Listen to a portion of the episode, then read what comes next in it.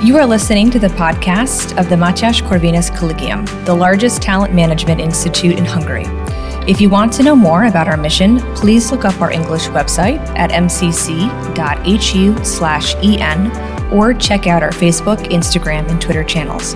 For interesting articles and analysis of our professors, external contributors, and students, look up our knowledge base at corvinak.hu/en. Greetings to all of our listeners. Today, we have Mr. Piotr Pietrzak as a guest expert who specializes in international relations, geopolitics, conflict resolution strategies, and international law. Piotr Pietrzak is a co-founder and editor-in-chief of Instatu Sendi, Journal of Political Philosophy and International Relations, a non-profit charitable organization based in Sofia. Mr. Pietrzak is a Polish national residing in the Bulgarian capital. He specializes in the Middle East and the Islamic world and looks at his research area through the prism of some of the most exciting developments in the international relations theory, geopolitics, conflict resolution strategies, and international law. His primary interests relate to recent social political developments in Afghanistan, Cyprus, the former Yugoslavia, Iraq, Libya, Syria, Egypt, Somalia, and Yemen, as well as Georgia and Ukraine.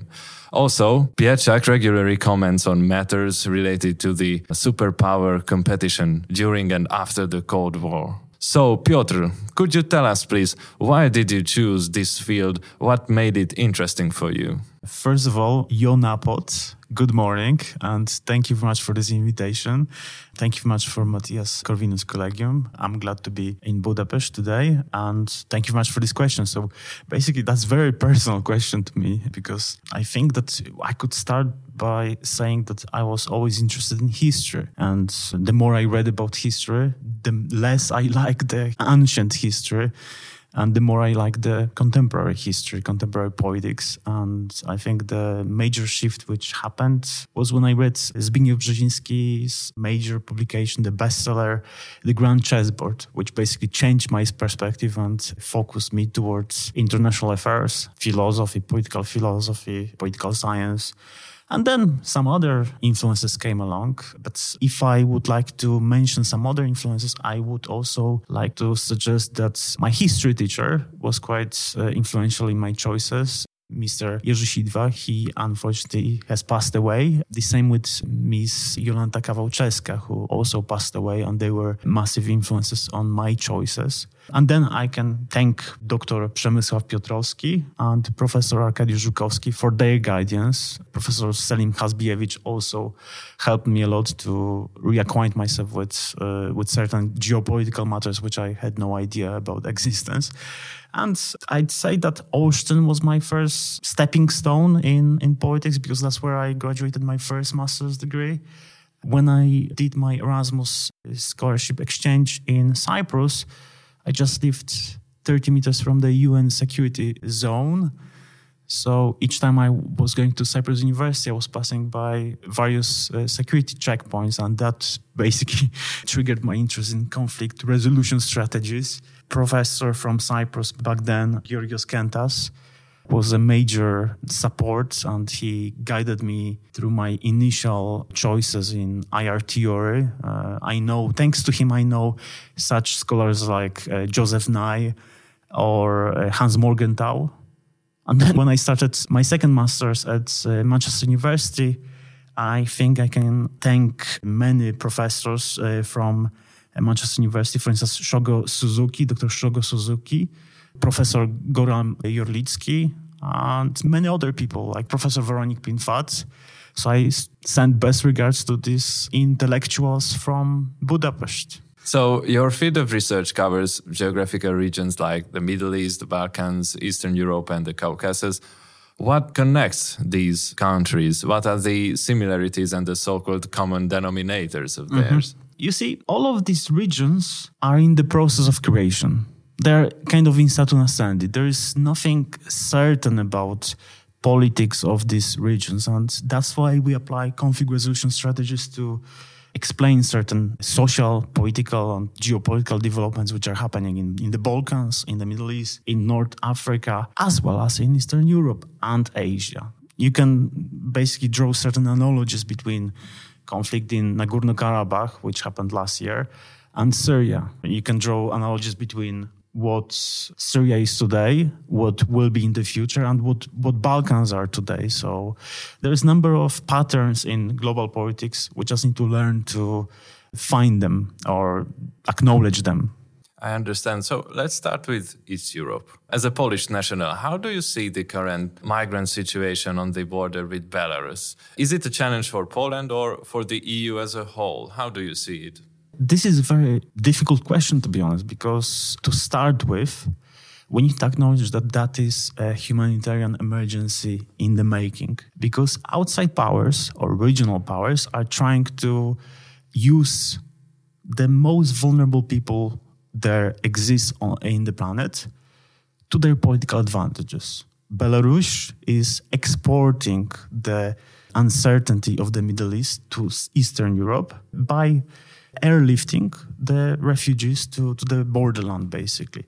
Polish government is using the situation to strengthen its nationalistic base because them being very hawkish and very against uh, providing the humanitarian passage to the Syrian Iraqi refugees strengthens the political appeal. And the election is in two years, in 2023 and the Law and Justice Party is losing the public support. So, and now we change the perspective to a little bit more communitarian. I'm very closely observing what is happening uh, in the east of Poland, and I hope that it will get resolved. And European Union has a particular role to play.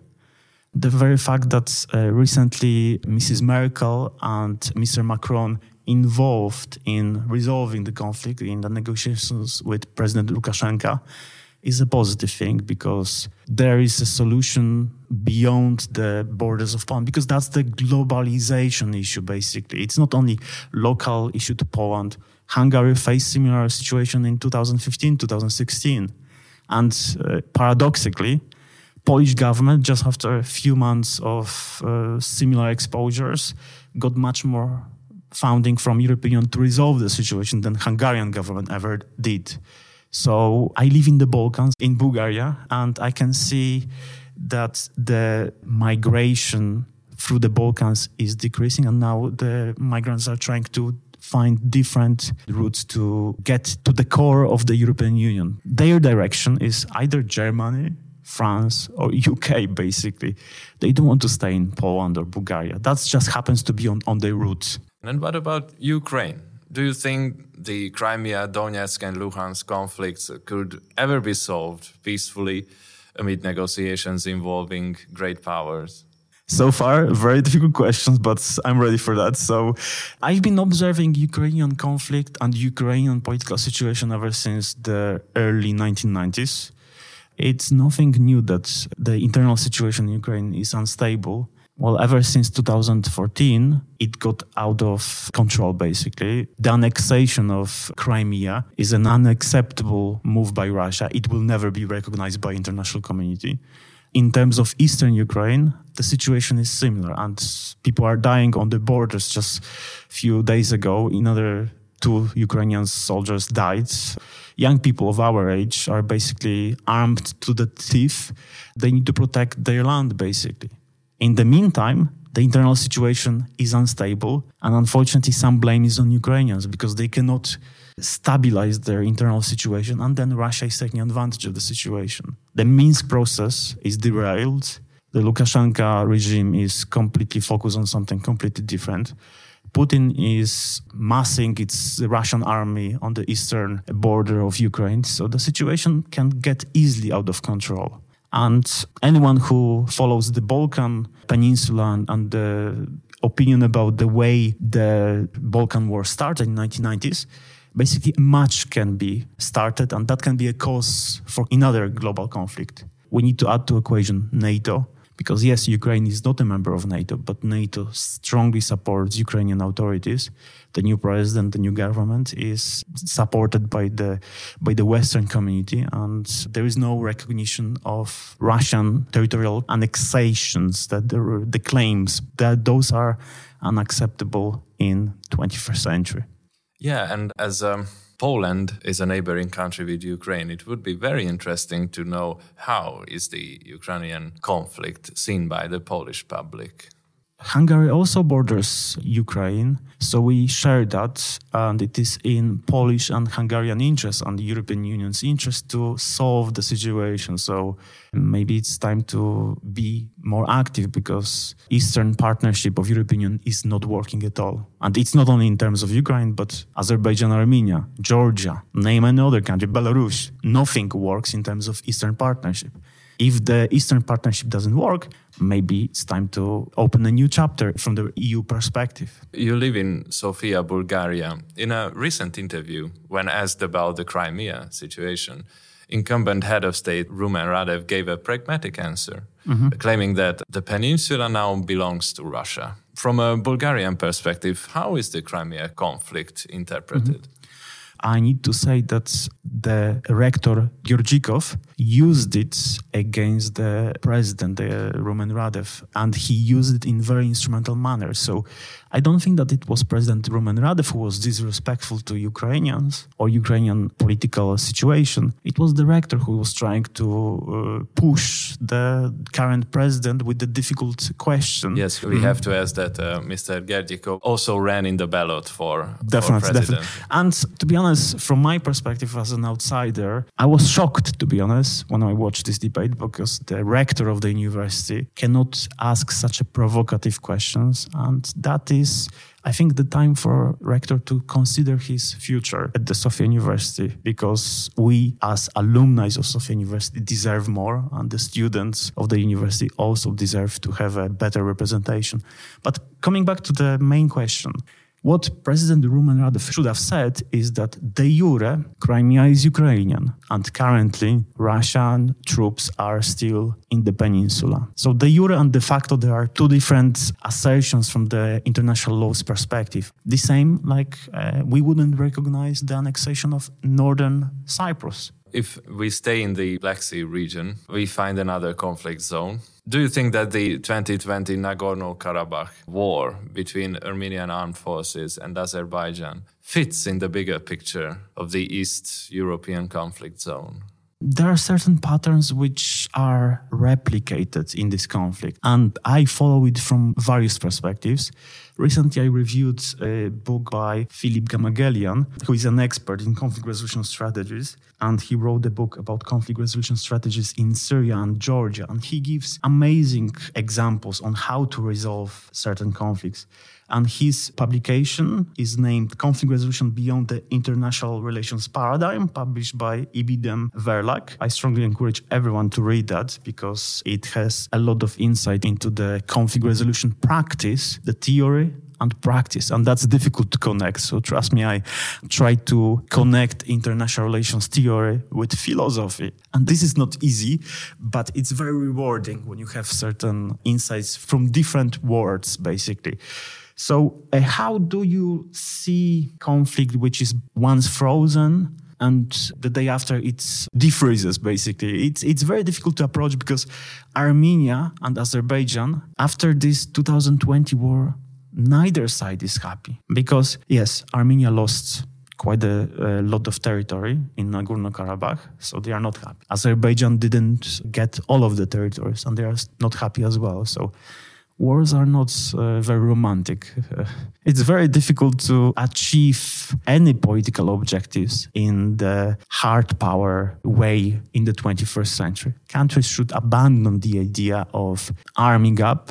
They should just choose economical cooperation. That's why, as European example shows, that's the best way to resolve the tensions between countries. And that's liberal talk, surely, but it's also realist talk because um, realists also start to acknowledge that the tragedy of war is not benefiting anyone except for arms dealers. What role should the bigger powers play in this conflict resolution? You mentioned the European Union. What about the Eastern Partnership Program and uh, the pre accession instruments? Can they help the conflict resolution? Of course, they can. The question is why European Union is not more active in these conflict resolution strategies in Nagorno Karabakh uh, scenario. Russia is much more active And Turkey is getting more active. It's just that these parties are traditionally involved. They support either Azerbaijan or Armenia. So they have their stakes and they want to control the narrative over this conflict again, I will go back to Gamaghelyan, but he gives a lot of interesting examples how Azerbaijani and Armenian governments are not interested in resolving the tension because it's uh, politically uh, expedient to continue this conflict from their perspective. It's internal politics. They feed the citizens of their countries with the idea that we are such a mighty military powers that we can take the land of our neighbor. That's not the future. That's the matter from the past. And talking about frozen conflicts, uh, your other field of interest is the Middle East and Afghanistan. Do you think we can compare the aforementioned security concerns and political instabilities with the current unsolved situations in Syria, Iraq, Afghanistan? Yes, Middle East, Syria has been my main interest for the last 10 years, I'd say. I'd say that there is many similarities. Human responsibility and political lack of accountability, the people who are just so power hungry that they cannot resolve their tensions in the peaceful manner. Syrian conflict is one of the saddest conflicts in the history of the world because it started as an uprising as a part of broader Arab Spring in 2011. It started peacefully, but the government reacted in very hawkish manner. In 2012, the conflict got radicalized because the rebels found out that they cannot count on the Western powers to support them. So certain groups from Afghanistan, from Iraq, uh, migrated to open their cells in Syria. Muslim Brotherhood based opposition was infiltrated by Al Qaeda, Al Nusra. Then in 2013, 2014, Islamic State basically built a little state on the borderland of Syria and Iraq, and everything went out of control. In the meantime, in 2013, Bashar al Assad used for the first time the chemical weapons uh, against the demonstrators and he didn't face any punishment because international community did not react. I mean, President Obama said that that was a red uh, line crossing, but there was no reaction. The Security Council was divided because Russia was always vetoing any constructive negotiations, any constructive idea on how to resolve it.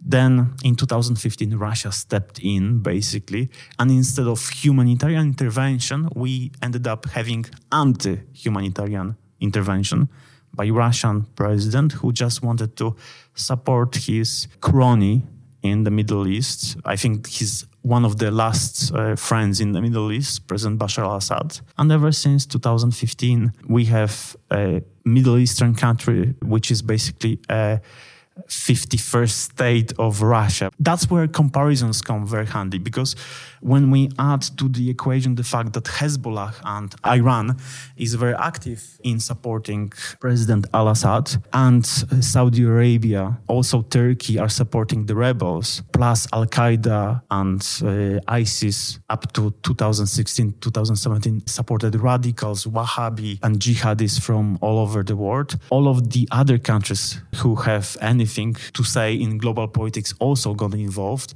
Situation is out of control. It's out of control of the Syrian people. The Syrian civil war is being fought by regional and global powers. American contingent in Syria was revealed by Trump president because before it was never clearly stated that American uh, forces are in Syria. President Trump decided to withdraw them, and by withdrawing them, he acknowledged that they were there in the first place. Turkey, in the north of Syria and north of Iraq, is trying to exercise its power and influence. They are building some sort of like safety zone, which protects them from the Kurds because these territories are ethnically Kurdish. And who fought against ISIS on the ground? You know, in 2014, US sent the intervention to fight against ISIS, but they were dropping bombs. And who actually fought against ISIS on the ground? It was Kurdish fighters, Peshmerga, Kurdish Peshmerga, who not only men, but women, they were spilling their blood to protect our civilization from the invasion of radicals, jihadists. And then US and uh, the Western world turned their backs on them. And who is now looking after the jihadi brides and the children of uh, former fighters from ISIS? The Kurds, heavily underpaid, who are struggling to provide basic necessities to the refugees in the camps who are imprisoned there because no one else wants to admit them, who traveled through Turkey to Syria in order to fight for Islamic State. The same Islamic State that lost the war in Syria and Iraq and now is fighting against Taliban in Afghanistan. So that's the realities we are talking about. You mentioned global powers. As an international relations expert, how do you see the future of the balance of power between the United States of America, China, and Russia? Zbigniew Brzezinski once wrote a book called Second Chance. And that was a book which was written after George W. Bush's presidency Brzezinski was calling for American leadership. He was saying that America retracts from its responsibilities. Then it was Barack Obama's presidency which restored aspirations of American people in the credible American leadership. But the Trump presidency shown that America is actually retracting from its global responsibilities and it's retracting eagerly. President Biden in his first year in office, which is still ongoing, ended war in Afghanistan. That was very a clumsy withdrawal from Afghanistan. Another clumsy withdrawal from Iraq when it comes to Iraq, it's interesting situation because Iraqi situation is unstable, as the recent assassination attempt on the Iraqi prime minister shows, because the local hawkish groups are working against peace in the country.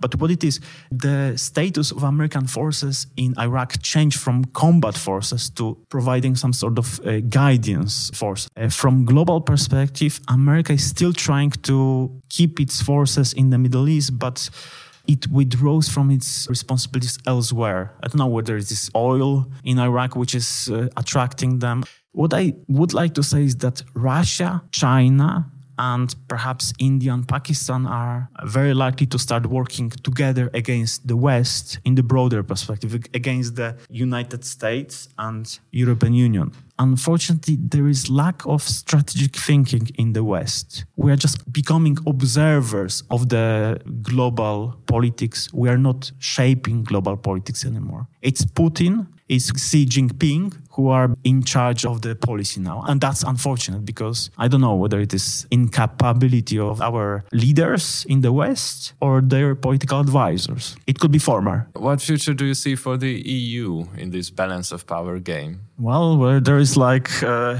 such a disparity between powers, where there is like constant struggle, I think the EU has a lot of opportunities because first of all we are one of the most successful economic projects in the history of mankind. One of the best political projects in terms of resolving conflicts in peaceful manners academically and in terms of our abilities as educational power educational superpower i would say. Our scholars are outsmarting colleagues from russia china and united states combined.